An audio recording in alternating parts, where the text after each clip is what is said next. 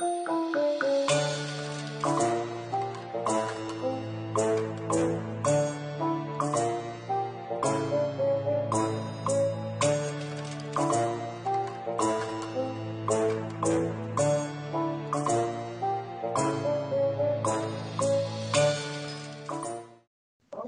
siitä on taas pari viikkoa vedet mennyt ja taas ollaan suotuisasti saatu itsemme tänne Eetterin ääreen. Japalla olisi meille sellainen pienen pieni aihe tähän kyhäilty. Aukaisetko Janne pikkasen meille, että millä vinkkelillä lähdetään tätä hommaa työntä eteenpäin?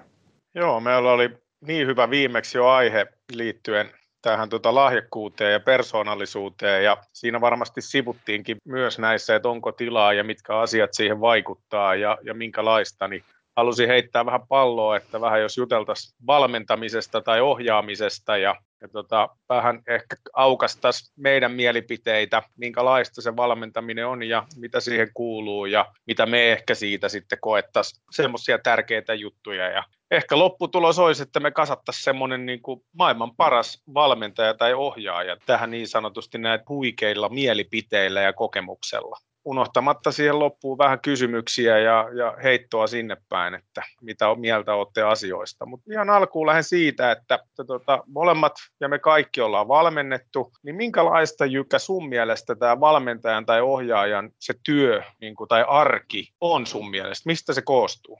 No, monihan varmaan ajattelee kokonaisuudessaan asioita sillä lailla, että se on tavallaan läsnäoloa siellä kentällä ja jonkun tavoitteellisuutta johonkin tiettyyn päämäärään. Se niin kuin aika pitkälti on niin kuin sellaista hyvin suunniteltua ja mietittyä ja joutuu paljon pohtimaan niin kuin henkilöitä ja se on hyvin sellainen iso prosessi, että tota, se ei ole vaan sitä, että tullaan paikan päälle ja hoidetaan hommat. Että kyllä se on, se, on, se on niin iso juttu, että ne, jotka kuvittelee, että se valmentuminen on se, että sä hyppää taskiin ja hoidat hommat, vaikka on minkälainen know-how, niin kyllä se suunnitelmallisuus, niin se on, se on vaan niin kuin sellainen ja pitää huomioida niin paljon kaikkea, että se on, se on iso prosessi ja siihen kun lähtee mukaan, niin sitä ei voi tehdä vasemmalla kädellä. Mitäs Mikko? No Jykähän toi siinä paljon hyviä, hyviä asioita. Itse näen valmentamisen aika isona, isona kokonaisuutena, mikä, missä kuitenkin niin kuin ohjataan, valmennetaan, johdetaan ihmisiä. Ennen kaikkea niin kuin ihmisten johtaminen monessa mielessä niin korostuu siinä. Loppupelissä niin se, ollaan siinä lajivalmennushetkessä, sitä ennen on jo tehty tosi paljon asioita. Ja valmentajan tehtävä on minun, minun mielestä että saada ihmisestä paras mahdollinen potentiaali ulos sieltä. Ja valmentajan tehtävä on etsiä keinot, millä keinoilla se urheilija saa itsestään parhaan keinon. Sen urheilijan tehtävä ei ole mukautua sen valmentajan valmennustapaan. Tämä on niin kuin mun tämmöinen niin kuin aika iso kuva. No, siinä on paljon kysymysmerkkejä ja valmentajan pitäisi olla moneksi, mutta siitä valmentajille maksetaan. Joo, ja korvaukset ei varmaan ole koskaan niin. hyviä. Tykkään ehkä itse henkilökohtaisesti varsinkin nuoremmissa valmentaa ja ohjata ja se rinnalla kulku, eli kasvattaminen ja ohjaaminen on mun mielestä aika tärkeässä mm. osassa. Mm. Varsinkin siinä tulevan urheilijapolun alkuvaiheessa kasvattaminen semmoiseen kulttuuriin ja, ja yhdessäoloon ja, mm. ja sitä kautta sitten tietenkin ohjata sitä lajin sisällä vaativia taitoja tai mitä siellä tarvitaan, niin niiden ohjaamista. Se arki on, että kyllähän sä siinä tavallaan oot naimisissa sen työn kanssa. Oot se sitten kokopäiväinen, osa-aikainen oto, mistä haluan vähän kysyä teiltä vielä lisää. Se on semmoinen niin kuin kokonaisvaltainen paketti ja naimisissa sä sen kanssa oot. Ja mm. sitten se on siitä omasta innostuksesta ja jaksamisesta ja siitä ympäristöstä kiinni, miten miten, sä jaksat sitä tehdä ja miten hyvin. Että kyllä se varmaan niin kuin meillä kaikilla aika selkeä on, mutta että musta oli kiva vähän avata sitä, koska se on niin helppo katsomossa olla vanhempana tai sivusta katsojana ja kommentoimassa. Ja, ja välttämättä ei ole semmoista selkeää, selkeää kuvaa, että mitä kaikkea se pitää sisällään, koska mä ainakin olen huomannut, että hirveän tärkeää olisi valmentajan pitää tietenkin se urheilija tai harrastaja, liikkuja tietoisena siitä, että miksi näitä tehdään tai mikä on menossa, mutta ennen kaikkea myös ne sidosryhmät mm. tietoisia, koska se sitten vähentää kysymysmerkkejä, ehkä semmoista niin kuin vastakkainasettelua ja ehkä sitä kommentointia sitten taas sieltä katsomon puolelta. No mutta hyvä. Tämä oli hyvä aloitus tähän. Tota, minkälaisia valmennustyylejä tai ohjaustyylejä, Mikko, sun mielestä meillä niin kuin vallitsee tällä hetkellä tai on vallinnut?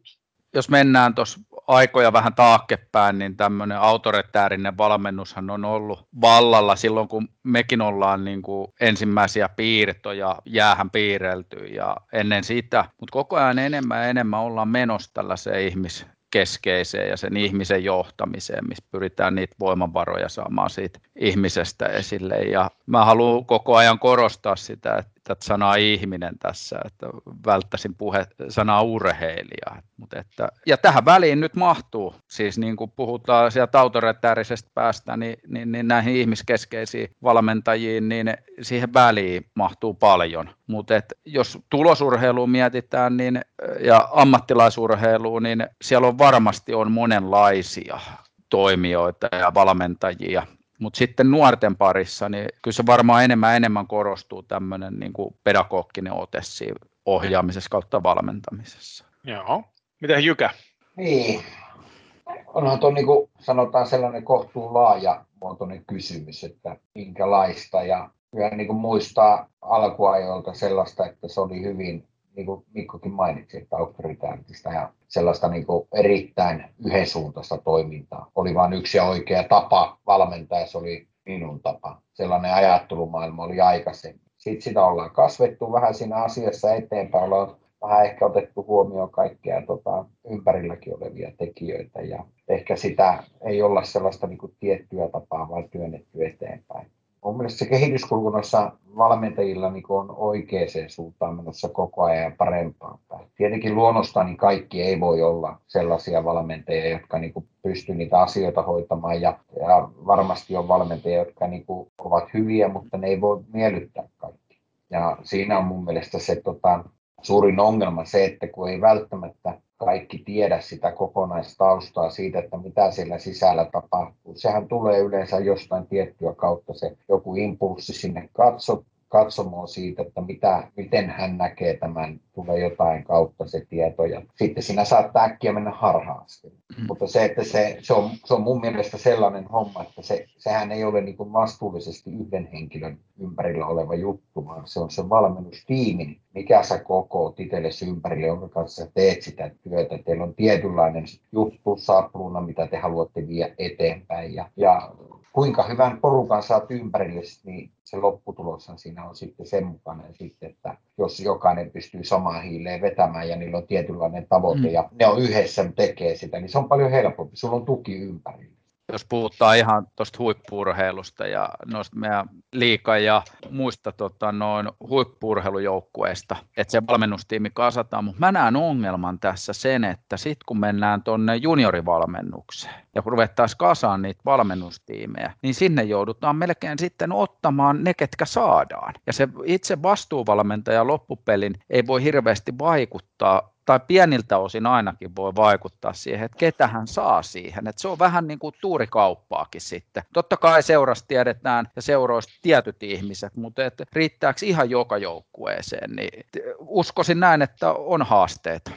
Mä lähinnä vaan siihen niin kuin sitä, tota, se yksin vetäminen lasten puolella, että on yksittäinen, joka on vastuunvalmentajana siinä, niin ei se, ei se, tuu, ei se, ole, se ei ole pitkäkantoista hommaa. Ei. Siinä, joko, siinä, joko poltetaan, siinä joko poltetaan se tekijä loppuun tai sitten niin tota, se, se syödään niin, elävältä.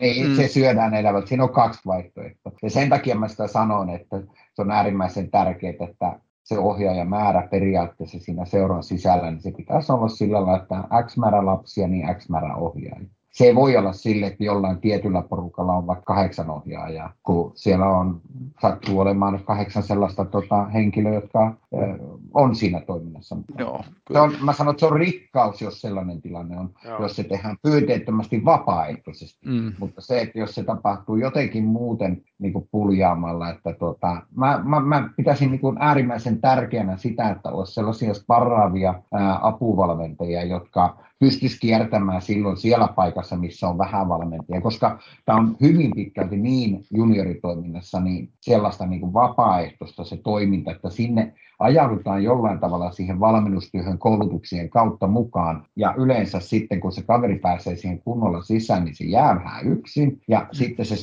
tuki jää vähän heikolle, ja siinä syödään sitten se lopullinen niin kuin niitti sille jätkälle, että se heittää ne rukkaset sinne nauluun. Ja se sparraus olisi mun mielestä sellainen, että pitäisi se lähtevän seuralta löytyä X määrä päivittäisiä ammattikoutseja, jotka pystyy sparraamaan mm. tietyissä ryhmissä, missä nähdään, että täällä on heikko tilanne, että tänne ei saa apuja nyt, niin hei mä menen sinne jeesimään, vähän katsomaan, vähän tsemppaa sitä valmentajaa, sit voi mm. vaikka ottaa yhden esimerkkireeniä vetästä sellaisen sitä välistä ja jeesata sille, että sen pääsee se kaveri hengättää ja se valmentaja näkee, että hei, musta välitetään tässä toiminnassa. Mm. No mulla on vielä tuohon noin, kun oli näistä tyyleistä ja nousi aika paljon tämä no. niin kuin ihmiskeskeinen tai, ja, ja osahan puhuu urheilijakeskeisestä mm. valmentamisesta ja siitä, niin miksi tähän on teidän mielestä menty? No, jos mä tässä niin kuin sanoisin, niin polarisoituu siitä, mm. että meidän sukupolvet on erilaisia. Me ollaan vielä kasvettu sellaisessa aika rankas vaatimusmaailmassa, missä on ollut se keppi, se resepti suorituksen parantamiseen. Mutta nyt niin kun nämä nuoret, joku ne käy koulumaailmaa, niin ne, niitä opetetaan koulussa kyseenalaistaan, kysyyn, selvittämään asioita tai niin kuin kyseenalaistaa opettajia haastamaan niitä terveellä tavalla niin totta kai tämä sitten niin kuin asettaa uudenlaisia vaatimuksia meidän valmentajillekin, koska nämä nuoret tulee tietystä ympäristöstä, niin ei he pysty niin kuin muuttumaan siinä, niin kuin, että nyt mä tuun jalkapallokentälle, niin nyt mä, nyt mä voinkin kuunnella tuota huutavaa päätä tuossa koko puolitoista tuntia reeniä. Tämä on mun näkemys asiasta. Mm. Mä näkisin varmaan niin kuin tämän asian sillä lailla, että sellainen tietynlainen valmennustyylikin on muuttunut. Se, tavallaan se käskyttävä ja sellainen jatkuva yliohjaava valmentamistyyli, mm. niin e, se on ehkä jäänyt taakse. Ja nykyisellään pyritään enemmänkin niiden pelaajan omien ratkaisujen kautta tukemaan tavallaan sitä, että ole rohkea, tee oma valinta. Vaikka se on virheellinen valinta, niin sä voit kokeilla sitä täällä uudestaan siitä ei tarvitse niin kuin naamapunaisena, eikä pitäisi naamapunaisena huutaa, vaan siitä pitäisi aina kaivaa se, että okei, että kokeilepa joku toinen vaihtoehto siitä, että millä tavalla lähdet työntämään sitä juttua. Ja siinä on se suuri ero. Ennenhän se oli silleen just niin kuin Mikko sanoi, että se oli keppiä ja sitten purtiin tuppeen, kun mm. sattui se lapsus. Ja okei, jollekin se voi olla, että se, siitä tulee sellainen tota, tavallaan niin sanottu lankki, kiekon heittäjät ei enää uskalla tehdä sitä peliä, vaan se purkaa sitä laidan kautta vaan sitä kiekkoa tai sählypalloa tai potkii sitä palloa ihan summassa aina jonnekin suuntaan, että ei vaan tuu sitä virhettä, niin purkaa vaikka yli pitkänä. Palataan futiksessa vaikka suoraan 80-luvun Englannin valioliikaan. Siellä oli mm. pitkä perää ja kaikki juoksi niin saatanasti kuin pystyy ja niin poispäin. Mutta tota, mun mielestä kehitys on vaan sellainen, että enemmän kannustetaan siihen niin kuin rohkeuteen kokeilla omia rajoja ja se tulee varmasti koulusta ja kaikkialla muuallakin. Onko hyvä asia joka paikassa? Mm. Ei, mun mielestä ei todellakaan ole. Ja sitten toisaalta niin voi myös peukuttaa, että on ihan ok sitten tietyissä paikoissa. Se, että mistä se rajautetaan, niin mm. se on aika häilyvä se on, missä kohtaa niin kuin teidän mielestä, vai oliko Mikko sulla vielä jotain tähän? Oliko sulla Joo, oli vähän pa- niin kuin, anna tulla vaan, anna tulla vaan nyt kun sä haluat, niin anna tulla. Joo, siis niin kuin, kyllähän valmentajankin niin, hommana on niin kuin tuntea ne urheilijat, ja mitä paremmin hän tuntee, niin siinähän sitten tuleekin se, että on urheilijoita, ketkä niin kuin oikeasti tarvii vähän sit kovempaa puustaamista, koven, ronskimpaa kieltä siinä. Et kun sä, en tietysti ihan nuorista puhu, mutta et tiettyyn ikään tulleesta. Ne, niin kun ne saa itsestään parhaa, mutta kun ne tietää, että se, on, niin kuin se kuuluu tähän tilanteeseen, ja kun me mennään pukukoppiin, niin pelit tai kisat on ohi, niin se loppuu, ja siitä tilanteesta pystytään asiallisesti keskustelemaan. Sitten on taas urheilijat, ketkä ei pysty, ne menee ihan lukkoon sellaisesta. Ja tota, no, mulla olisi yksi aika makea tarina, mutta jos mä saisin jossain välissä kertoa, että No, pystytkö säästämään vielä? Onko se Pyst- semmoinen hyvä? Joo. Jos ei se, niin katsot sopivan kohan, niin sitten sanot vaan. Joo, se olisi itsestäni.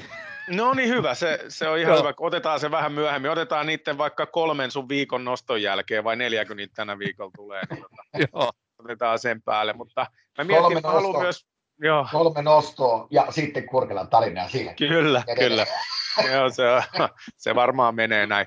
Mutta mä, mä vielä kysyn sitä, että onko meidän pakko ollut mennä tällaiseen ihmiskeskeiseen tai tämmöiseen urheilijalähtöiseen, ää, niin kuin, tai sinne sen taakke, että, että me ei voida sanoa enää pahasti tai kovasti lapsille ja nuorille. Että me ei pystytä puuttumaan.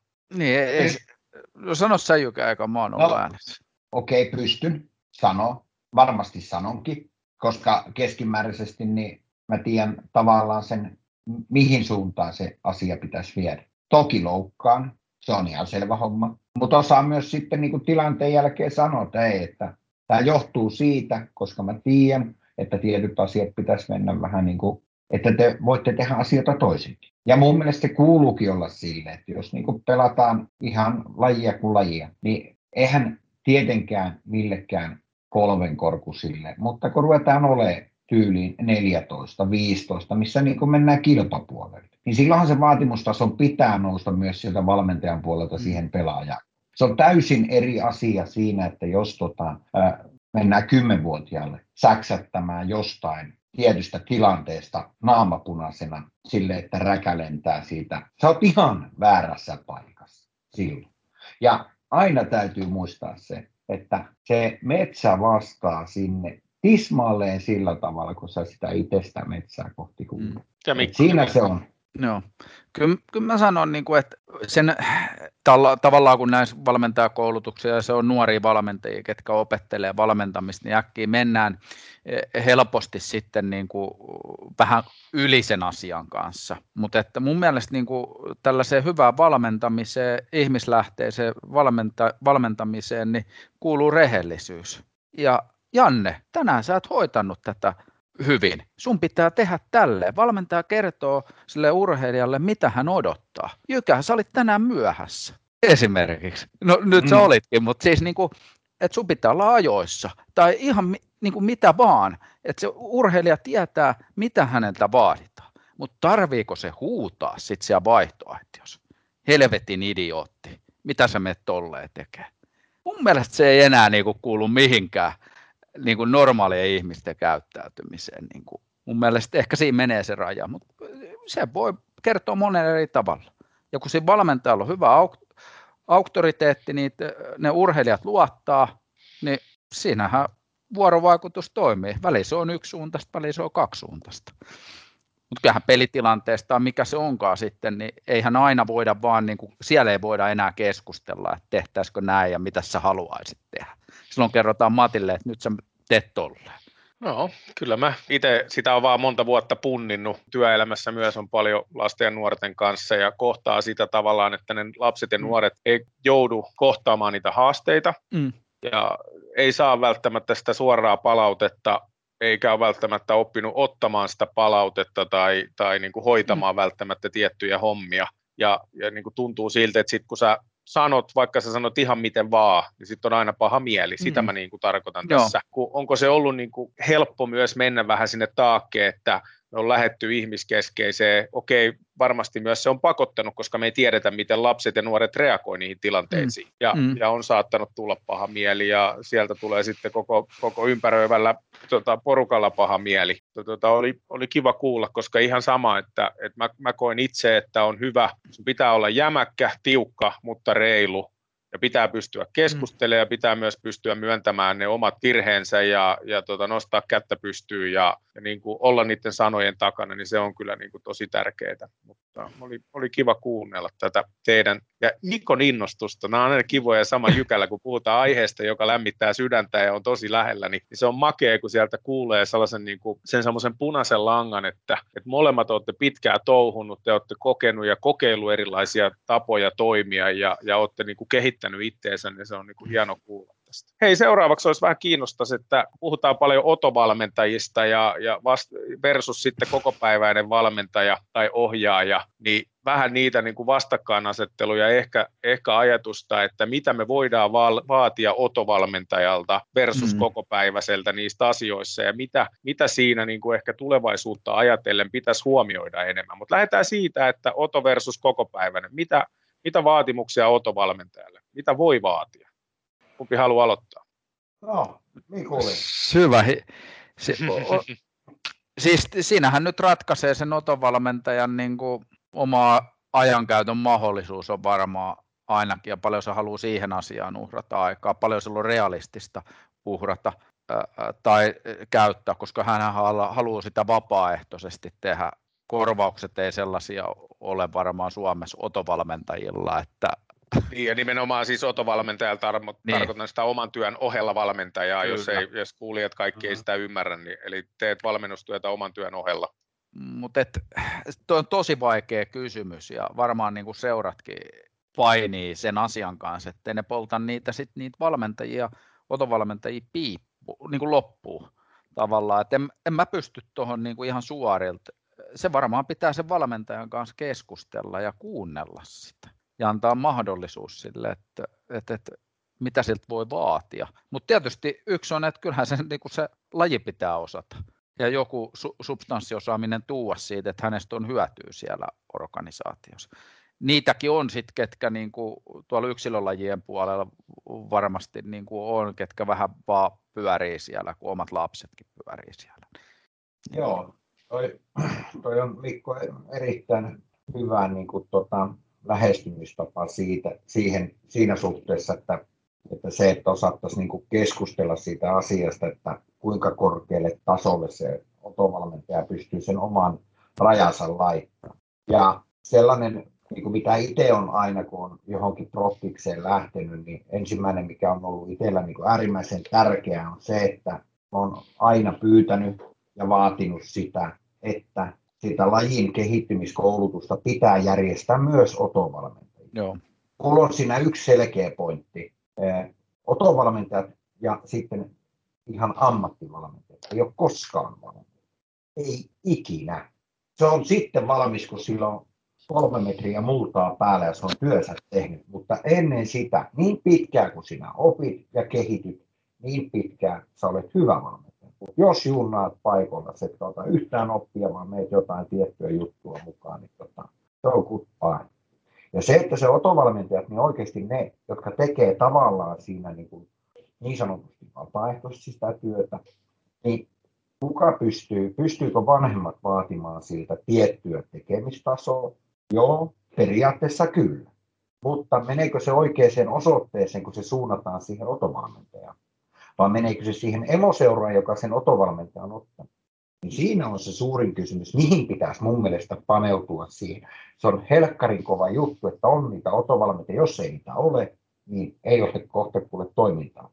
Joo, kyllä Suomen urheilujärjestelmä pohjautuu tähän otovalmentajiin ja niitä on ihan tuolla yksilölajeissa niin huikeita seppiä niin kun tö, tekee sit otovalmennuksena sitä mm. hommaa. Ei tarvi ottaa kuin Tampereelta tämä Pyrinno nais, naisurheilijat tiimi, ketä siellä on tota, no, otovalmentaja koutsaa, niin tää siellä on viisi naista noussut ihan Euroopan huipulle. Että, et, et mutta tosi vaikea kysymys kyllä, Janne. On, on. Mitä voi vaatia? Se, ei, ei, ei se ole helppo, mutta mut seuran pitää kyllä varmistaa se, että se ihminen ei polta itseensä loppuun oikeasti. Et me ei varmaan haluta yhtään. Äkkiä käy, että ne ihmiset on ekan päivä kahdeksan tuntia töissä, sitten menee vähän matkaa siitä, kun tuut töistä, vaikka sitten jäähallille tai sille jalkapallokentälle, ja sä vietät illan kolme tuntia jäähallilla, ja 21.30 oot himassa ja kello pärähtää kuuden aikaa soimaan aamulla, ei muuta kuin töihin ja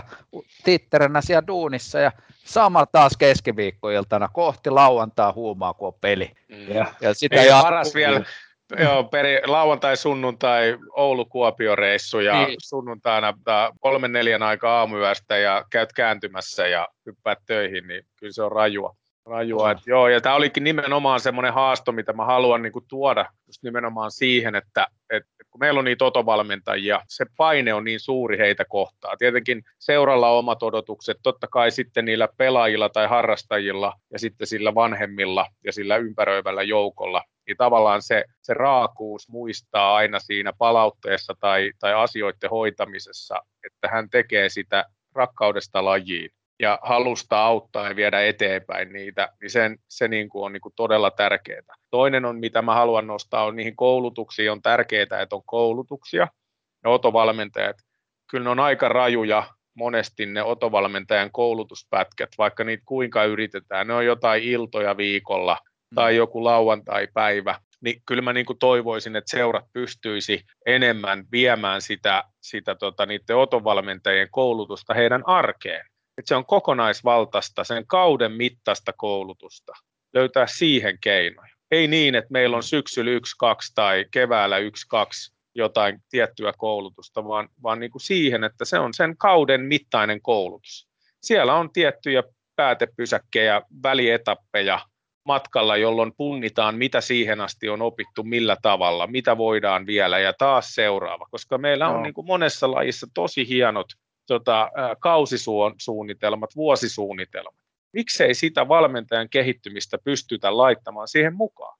Koska meillä on sitten seuroissa ne ammattilaiset, jotka pystyvät punnitsemaan ja tarkastamaan ja seuraamaan sitä kehittymistä. Jotta silloin mun mielestä se seura valmentajan niin kuin sellaisia, että se valmentajapolku myös ja, ja ennen kaikkea se valmennustyyli tai se, se niin kuin suora, mitä seura kaipaa tai haluaa ylläpitää, niin silloin he pystyvät vaikuttamaan siihen. Joo, siis tällainen niin kuin mentorointijärjestelmän rakentaminen siihen hieno sana, mutta että on, on tällä vanha perinteinen oppiisa kisäli periaate, että, että, että sit saisi siellä arjessa sitä valmennusta, niin se valmennuksen opiskelua työssä oppimalla niin sanotusti, niin kyllähän se niin kuin paras olisi näiden otovalmentajia. Ja miksei ihan arjessakin. Itselläni on ollut kahden henkilön kanssa mahdollisuus sitä tehdä. Lahdesta niin Sallisen Petri tuossa Lahden hiihtoseurassa toimi pitkään mun niin kuin tällaisena oppi-isänä ja imin paljon oppia. Ja sitten tuo urheilukoulun puolelle Matilaisen Keke, asuu Lahdessa hänkin nykyään, niin, niin, niin paljon sai häneltä ohjausta. Ja en aina tietysti kummankin, niin kuin kummankaan aina ollut niin kuin täysin asioista samaa mieltä, mutta he me sparrattiin toisiamme ja keskusteltiin ja väännettiin asioista ja oppi, oppia niin kuin tuli ja kyllä se, niin kuin, se olisi, se olisi hel, edullisin tapa seuroille kanssa rakentaa tällä järjestelmä.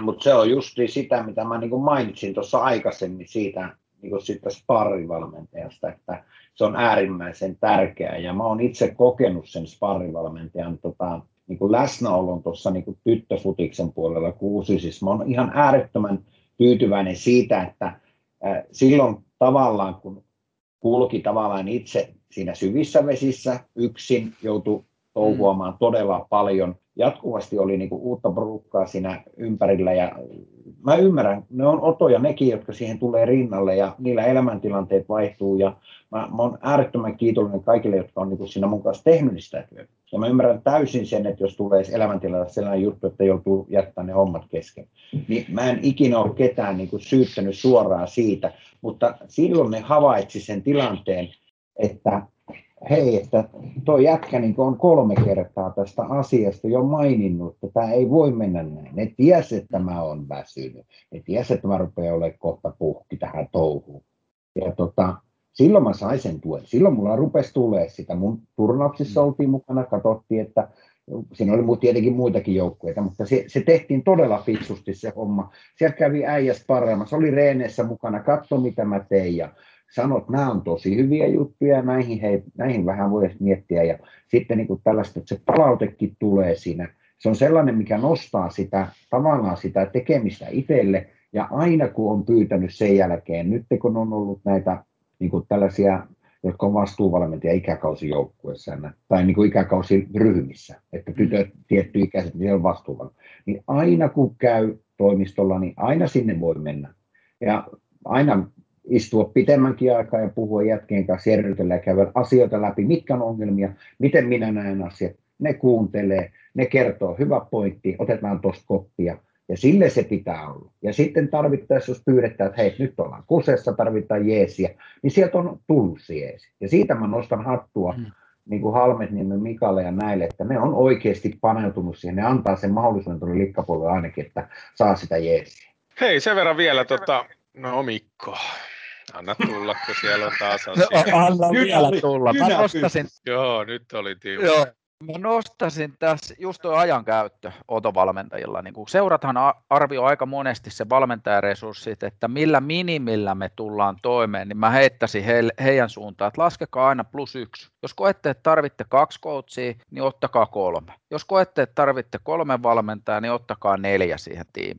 Niin se, se kuitenkin se otovalmentajan työmäärä on, niin kuin, se on tosi iso. Ja ne ihmiset, ketkä sitä rupeaa tekemään, niin ne yleensä tekee se 110 lasissa. Ne ei jätä asioita puolitia. Ne vois vähän jakaa sitä kuormaa siihen. Mutta onko tässä sitten taas tullaan siihen, siihen tilanteeseen, jossa me puhutaan, että nykypäivänä myös valmentajan työ on ammatti, ja meillä valmistuu ammattilaisia, jotka haluavat töihin, mm. haluavat vastuuta, haluavat eteenpäin, haluavat palkan. Ja, ja tota, ehkä siinä se, että mä koen, että aika alhaalta kannattaisi lähteä sitä valmentajapolkua viemään niin kuin mahdollisimman nuorista, että näkee, mitä se vaatii päästä sinne ylemmäksi silloin se on helpompi Joo. huomioida. Mutta tota, hei, nopeasti vielä koko päivästä valmentajasta, niin tota, minkälainen käsitys Mikolla, että kuinka paljon se vie aikaa, jos ajattelee, ajattelee tuommoista tota, öö, sanotaan nyt ihan, ihan mikä vaan 14-15-vuotiaiden joukkue, vähän ehkä harrastus, ei ihan kilpa, kilpa mutta että päävalmentaja, joka vastaa, on palkattuna siihen. Niin, mitä, se siis, vaat, mitä siihen kuuluu?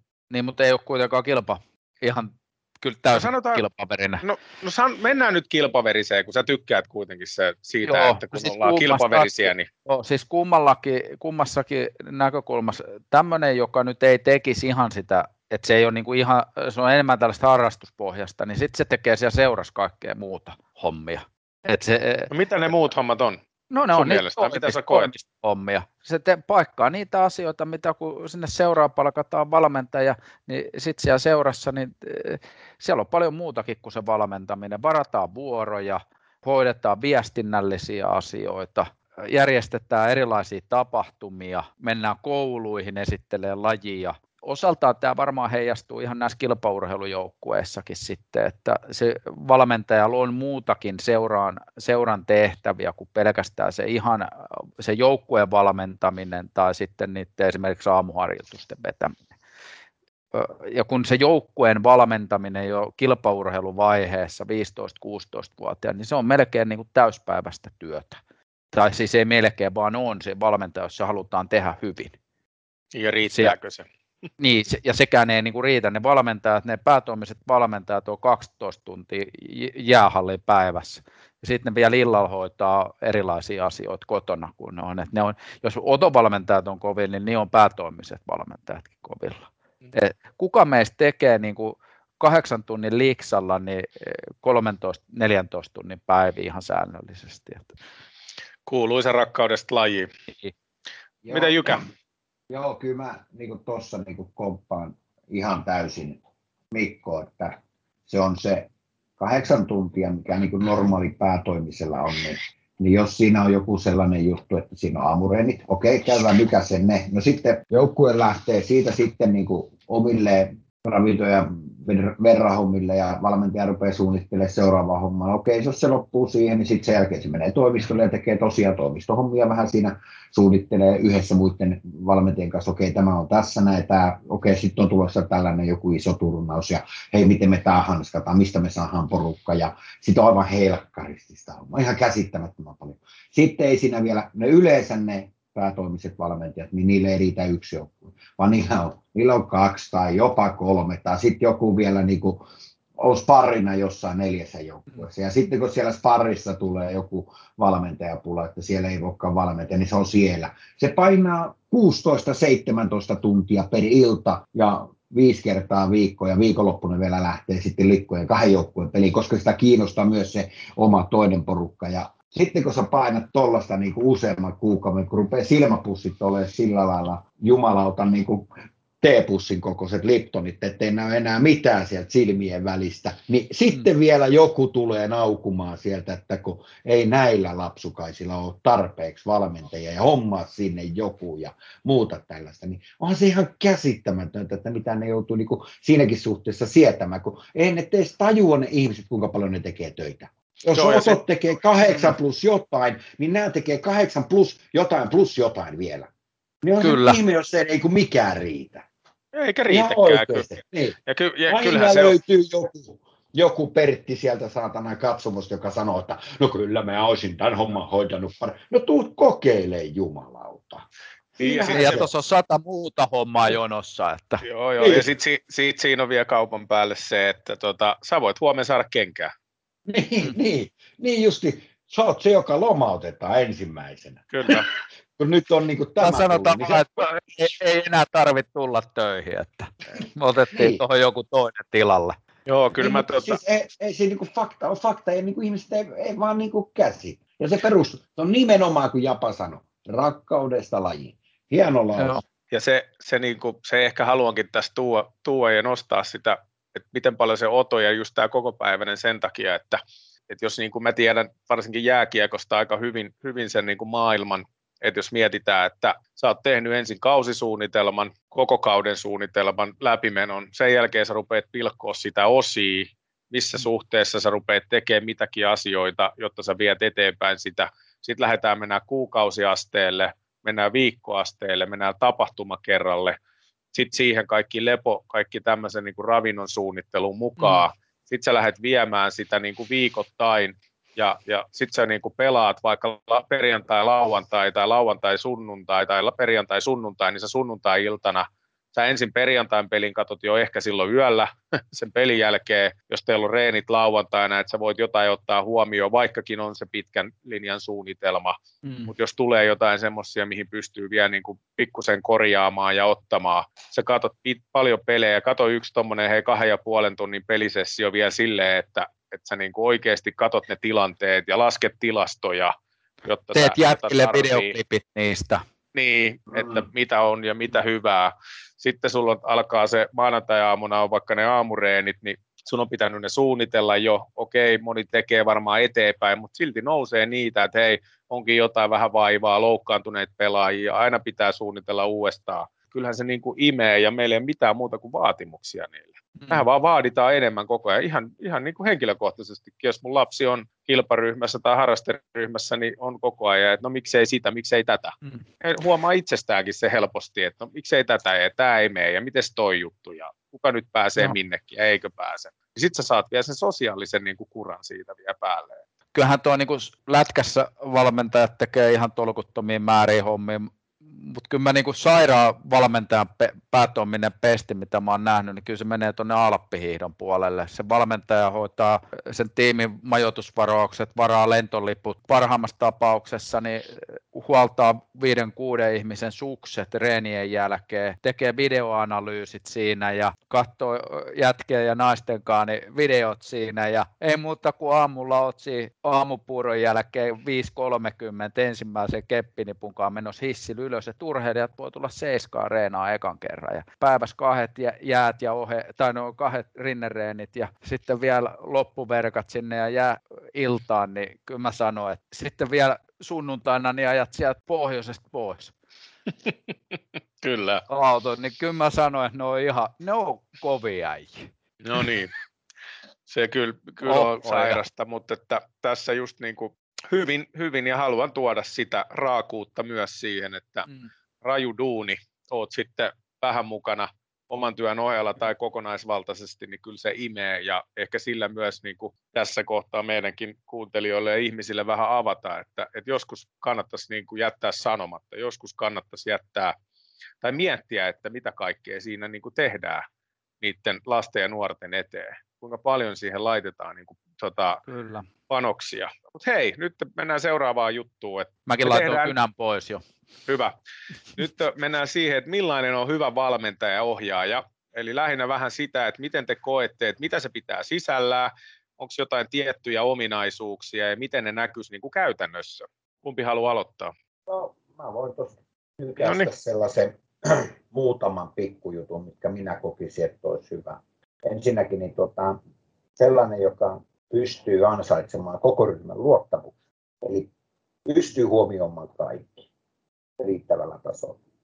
Ja tuota, sen ei tarvitse välttämättä olla sitä, että, tuota, että niin kuin kovin rajusti tavallaan niin kuin ajan tavoitteellisuutta sitä vaan se pitää aistia sitä porukasta, että mikä tämän porukan mahdollisuus on lähteä tekemään asioita. Ja sitten sitä kautta niin kuin saa se innostus siihen mukaan ja sitä kautta sitten sillä innostuksen kautta saa sitä toimintaa kasvattaa. Ja pystyy myös luomaan sitten siihen ympärille sellaisen tavallaan toimivan systeemin ja sapluunan, että se on jatkuva.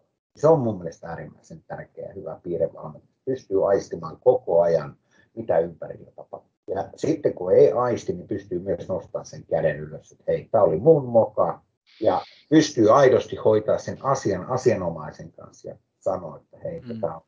Niin kuin mä sanoin, että sitten se kehitystä ei enää niin kuin mistään et löydä enää siihen valmentamiseen, tai se et ole mihinkään impulssiin valmis, niin lopeta ennen niin kuin jatkat sitä samaa tota, junnaamista. Et silloin kun pystyy kehittymään itse ja pystyy olemaan avoin sille, sille impulssille, mikä tulee ympäriltä, niin mun mielestä silloin se on eteenpäin vielä toimii. Ja mä nautin aina siitä, kun tulee tavallaan uusia ärsytyksiä. Mitäs Mikko? Joo, siis sun Jykä, hyviä, hy, hyviä pointteja siellä kyllä paljon, niin kuin, että tällä innostu innosta ajatus. Mä näen itse niin kuin valmentajana vuorovaikutustaitojen roolin aika keskeisenä ja mun mielestä se on niin kuin avain siihen, että sä voit rakentaa sitä sun nostamaan sit luottamusta. Ja tota, kyllä varmasti niin kuin lajiymmärrys siihen lajiin niin, tai siihen asiaan, mitä valmentaa, niin pitää olla riittävällä tasolla. Ja just se oppimishalu, että jos mä en jotain tiedä, niin mä haen sen opin sit jostakin, tai hankin sellaisia ihmisiä ympärilleni, ketkä osaa sen asian. Ja sitten sanoinko mä organisointi, kyky, varsinkin tällä päävalmentajan pestissä oleva vastuuvalmentajan, niin kyllä se organisointi on keskeinen taito, jo ihan sen joukkueen niin kuin, tai sen valmennusryhmän niin kuin, tiimin toiminnan suunnittelu tai sitten se yksittäisten harjoitustapahtumien. Että onhan sekin taito, kun tuo 30 jätkää on jäällä ja se valmentaja organisoi yksin vaikka joku tapahtuma, niin, niin, niin kyllä, kyllä se aika hienosti pyöräytetään ja siinä pitää olla tietynlainen osaaminen. Että se ei ole sellaista haahuilua siellä jäällä. Että tässä nyt sellaisia itselle keskeisiä, keskeisiä asioita. Hyvältä kuulostaa. Tässä on varmaan nyt taas luotu hyvä ohjaaja ja valmentaja niin kuin tulevaisuuteen, mitä kannattaa niin kuin huomioida.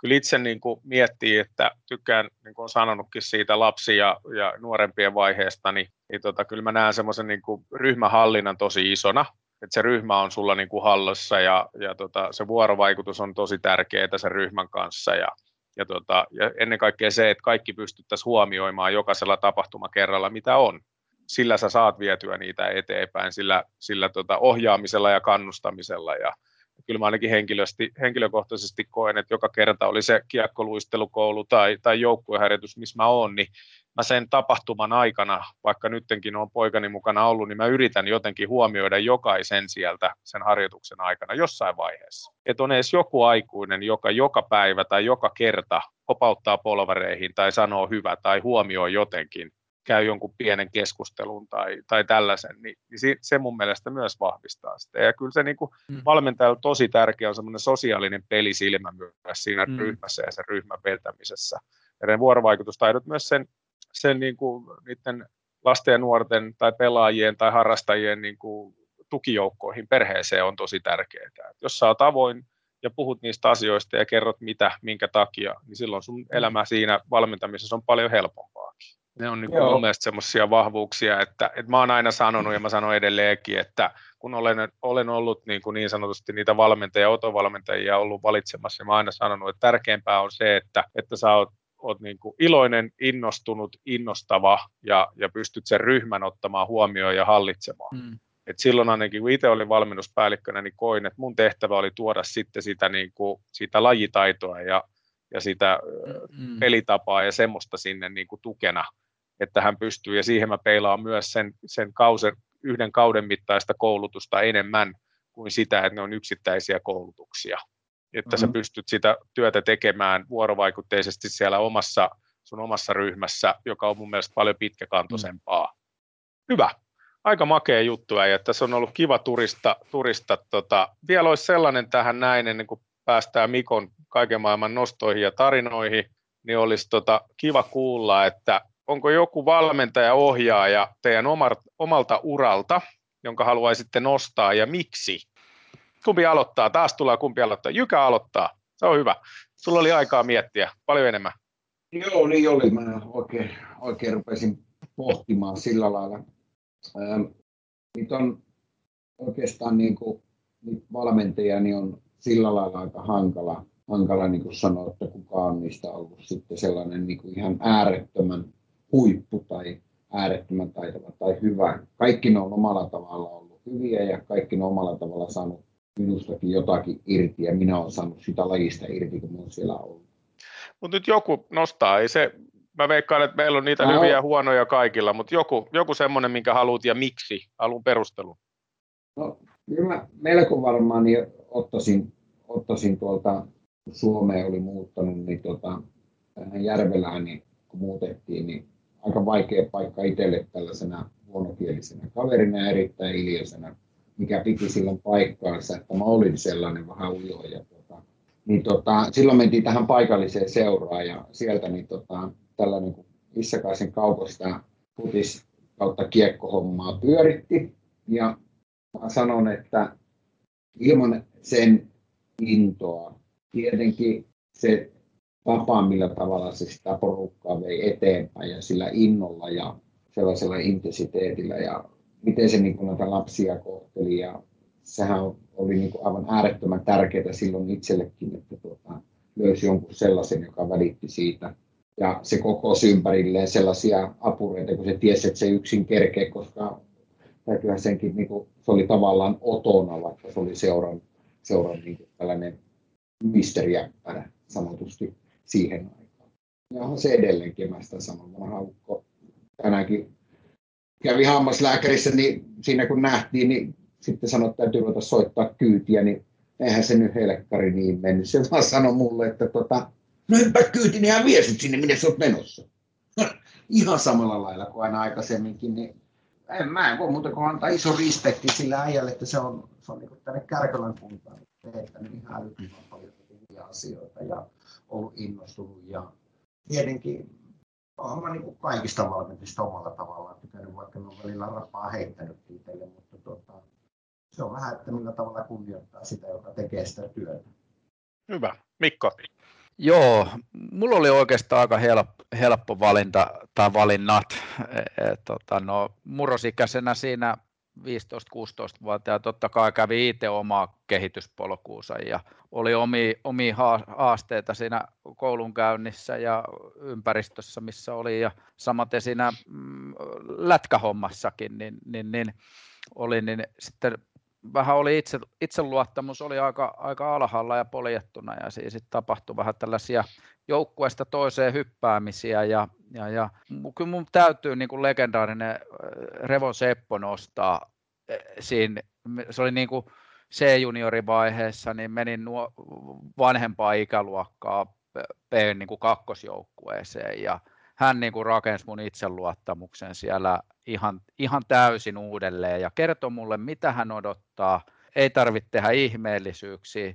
Mä niin kuin, miten niin kuin kuukaudessa pysty vaikuttaa nuoreen murrosikäiseen niin paljon ja miten iso jatkumo silloin niin kuin eteenpäin. Ja sitten se jatkuu vaan vielä sitten, kun seuraavana vuonna jatkoon siinä samassa joukkueessa ja Kososen Mauke isä Jusa oli siinä ja hän jatkoi omalla vahvalla tavallaan sitä niin kuin puustaamista. Tykkäs kavereista, ketkä yritti. Ei välttämättä aina taidot ollut ne, mutta mä niin kuin, kyllä sait, pääsi toteuttaa itteensä. Että, että nämä kaksi ihmistä mä haluan, haluan sieltä niin kuin nostaa. Että, että jatku se siinä vaiheessa se jääkiekon pelaaminen ja innostu tosissaan siitä vielä sitten enemmän. Ja pääsi ulkomaille pelaamaan. Niin, se kyllä. Kova. No ei ne taidot ihan huonot ole ollut. Ei ole kyllä. Se on. Ei ole. Vaatimaton Mikko. Kyllä. Joo, mennäänkö seuraavaan asiaan vai pitääkö munkin? Ää, Janne kertoo. No ei päästy tästä. No mulla on kanssa, tota, mun, mun täytyy sanoa, että kaksikko Pölönen Kettunen silloin nuoremmassa päässä ja, ja tota, äh, oli mun mielestä niin kuin, oli, silloin olivat nuoria kavereita ja olivat innokkaita, innostuneita ja innostavia ja, ja hyvin semmoista niin kuin ohjattua, hyvin hallittua toimintaa ja siitä on jäänyt niin kuin tosi lämpimät fiilikset ja Pölösen Markoa varsinkin vielä jääkiekkopiireissä nähneenä vielä näinä vuosina kiinni. Niin kyllä se on niin kuin ollut tosi, tosi iso osa omaa semmoista eteenpäin menoa.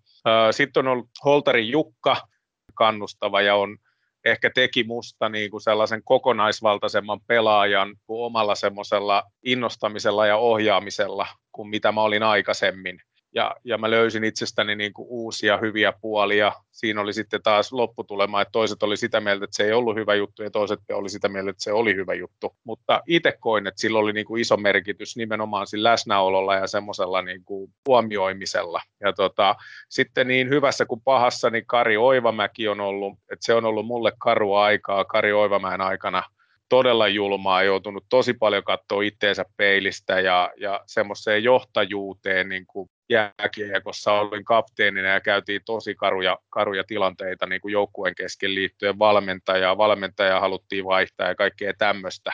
Mutta sitten taas toisaalta semmoinen nöyryys ja, ja semmoinen niin kuin palautteen sietokyky niin nousi tosi paljon. Kyllä mä sitä lämmöllä edesmennyttä Kari Oivamäkeä silti muistelen, muistelen, vaikka oltiin aika napit vastakkain monta kertaa, niin, niin hyvässä kuin pahassa, että et on ollut niin kuin merkitse, merkittävä kyllä varmasti mulle.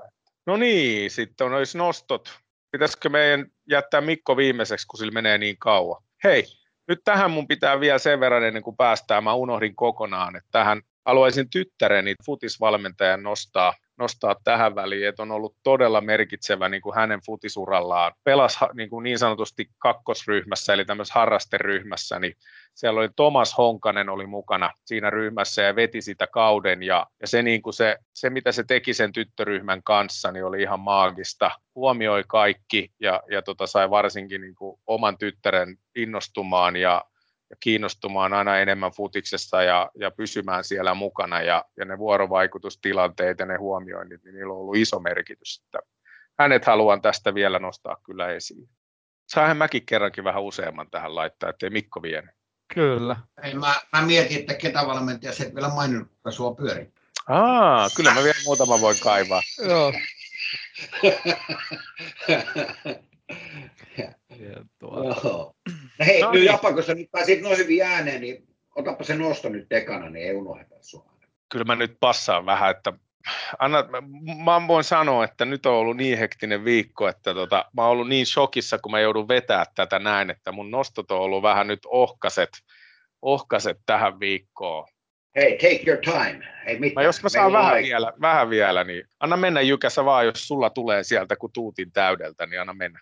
No tota, mä oon tuossa niinku jonnin verran salibändiä tuossa nyt niinku menemään. Ja kyllä mä niinku pidän sellaista nostoa tavallaan se, että tota, Nokian KRP on pystynyt tällä viikolla oikeasti haastamaan klassikkia, joka on Suomen F-liigan niin kovin porukka, niin on lyönyt sen nyt oikeasti ahtaalle. Ja siinä on kliimaksina ihan mielettömän mahtava nousu happesarjasta vielä tuohon välieriin, että kyllä mä niin kuin täh, tähän lajiin, mitä mä itse niin pääsen selostelemaankin, niin kyllä se niin kuin pyörii tällä hetkellä aika tiivisti meikäläisten näiden lasien läpi, mitä mä katselen. Että sitten taas niin kuin sitä negatiivista ryöppyä, niin sitä on tullut taas sieltä tavallaan sieltä toisesta lajista, mistä mä niin kuin olen itse paljon enemmän harrastanut ja katsellut. Sieltä on tullut niin paljon sitä niin kuin rapaa ja vastuullisuuden juttuja, että mä en edes niin kuin enää oikeastaan edes hirveästi jaksaisi muuta kuin tuon NRistä katon, kun Rantasen Mikko painaa Parkkovin kanssa tehoja silloin, kun Parkkovi on ehjä, niin se on sellaisia juttuja, mitä mä niin kuin, mm. toi on jäänyt, toi liika jäänyt kokonaan kyllä meikäläiseltä pienemmän. Anna Mikko mennä, niin mä tuun perään.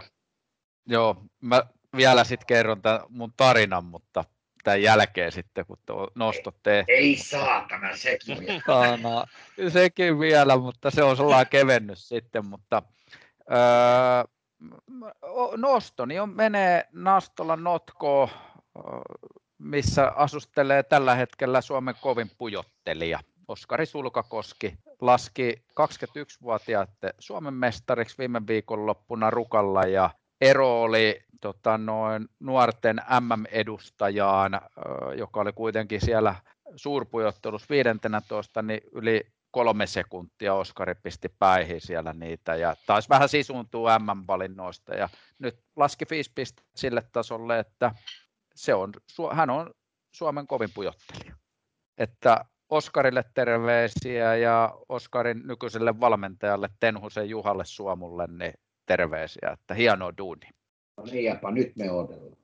Tämä on kyllä, tämä on nyt niin kuin, tämä on moka.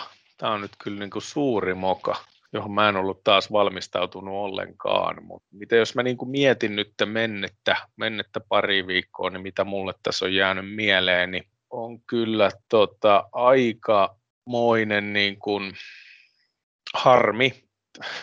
miten tämä taas liittyy koronaan? Tämä on kyllä niin kuin, tosi ikävää että niin kuin tämä veivaaminen jotenkin niin kuin ahistaa kyllä tosi paljon, mutta se ei voi kyllä nyt, mä, ei voi, mä en voi ottaa sitä, mä en voi ottaa sitä kyllä nyt ollenkaan. Hei, mun paras, paras kahden viikon, viikon tota, nosto on kyllä niin kuin oman poikani kanssa ollaan harjoiteltu lämäriä, ja nyt se nousee.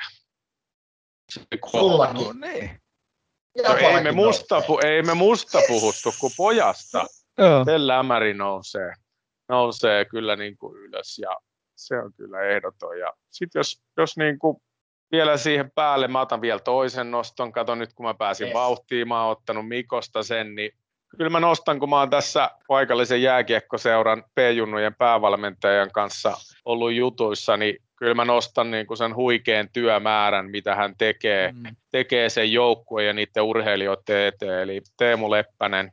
Hyvä tota, Teemu. On, on, on hyvä ystävä, mutta kyllä, kyllä välillä niin kuin oikein kauhuksi laittaa, että miten, miten niin kuin rakkaudesta laji painetaan menee ja tehdään hommia, vaikka nyt ollaan, että pelit on ohi, pelataan, ei pelata, pelataan. Silti pitää niin kuin koko ajan pitää se paketti kasassa ja tulee erinäisiä muutoksia. Ja, ja sitten vielä viimeinen rapa tähän jatkeeksi, että jääkiekkoliitto, tehkää joku ratkaisu, pelataanko vai eikö pelata olla aika pitkällä keväällä, joka vaikuttaa ihan näihin pikkujanttereihinkin ja kaikkiin, mm. kaikkiin että arvotaan, että pelataanko vai ei, ja jäähallista lähtee niin kuin jäätosasta jo parin kolmen viikon päästä. Uk. Hyvä Janne. Nyt, nyt Mikko se sun tarinasi.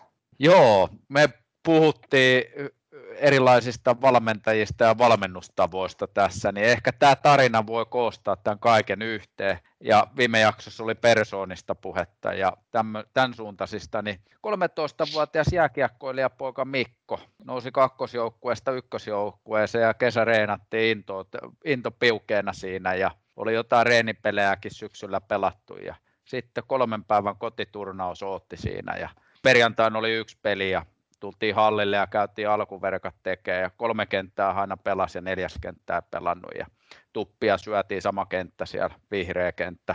Hololan kiekos oli Ekin kanssa aina otin ruskeassa, mutta se Ekin tietää sen, mutta tota, no, mutta silloin oli vihreä kenttää, ei, ei, ei minuuttiakaan aikaa ja sitten lauantaamuna uudelleen hallille intoa piukea seitsemän aikaa. Ennen alkulämpää jo kävi lenkillä ja kotona aamulenkiä. Nyt tulee paikka iskeä. Ei syötiin tuppeen taas se eka peli ja toinen. Ja päiväaikaan oli neljä peli. Kolmas peli ei kokoonpanos, kun ei, ei näytöt riittänyt. Ja, no mitä näyttöä antaa, ei pääse pelaaja. Neljäs peli oli. Minuutti peliaikaa jäljellä. Johettiin 8-0. Vihreä voi mennä jäälle. Luistelin pukukoppia ja oli sunnuntaina niin kakkosjoukkueen harjoituksissa mukana. Ilmoitin, että tänne ei enää tuu. Että tämmöinen niin kuin, tavallaan, miten se nuori niin kuin reagoi näihin asioihin, mm. mutta että tämmöinen tarina, halusin tämän nostaa tässä esille. Siinä on ollut kyllä varmaan niin kuin voitosta ja, ja tota, tiilitaloista ja kartanoista pelattu ja suurista mestaruuksista varmaan siinä Kyllä, kyllä, kyllä. Että, että, tota, no, Ei no, ollut varmaan ei ollut Mikon valmentajat nyt näissä nostoissa ainakaan kiinni, jotka nyt oli veikkaa. Ei ollut ei ollut ne jantterit, tää, joka sunnunla heitti oikeaan suuntaan. Ei, ei, ei, ei, ei ollut. Tämmöinen. Toivon, että jokainen kuuntelee tämän tarinaa ja poimii se asia sieltä sitten, ketä valmentajia kuuntelee.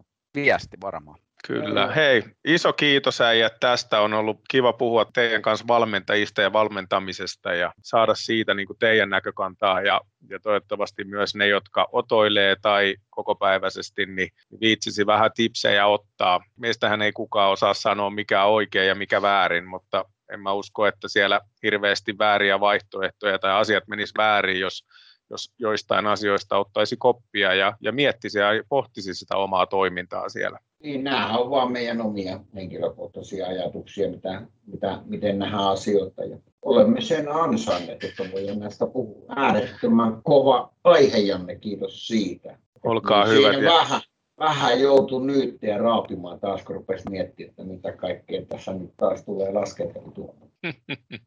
Hyvä homma. Tämä meni hienosti ja ihanaa olla tuollaisten ammattilaisten kanssa tässä mukana, jotka on kokenut tosi paljon. Ja, ja kyllä mä jännityksellä seuraava kerta niin, niin tuota, taitaa olla tuon Jyrkin aihe ja jäämme odottelemaan, koska me joudumme taas tähän piinapenkkiin. Joo, kyllä mulla on, mulla on siinä nyt sitten sellainen pikkuinen juttu tulollaan, mutta, tuota, mutta sen mä nyt voin sanoa, että se ei niin kuin liity enää sitten niin kuin millään muotoa tuohon valmentamiseen, vaan se on kaikkea sen urheilutoiminnan ympärillä, että voit ruveta kasaamaan kaiken näköisiä juttuja, mitä ikinä löyvä. Orikameja ja sitten tehdään palapelejä, niin sillä me pärjätään. Free puzzle. Niin, nyt rupes pelottaa. Niin rupes. Niin. Hei, kiitos äijät tästä ja palataan asiaan. Näin tehdään. Yeah, kiitti. No niin, moi moi. Moro.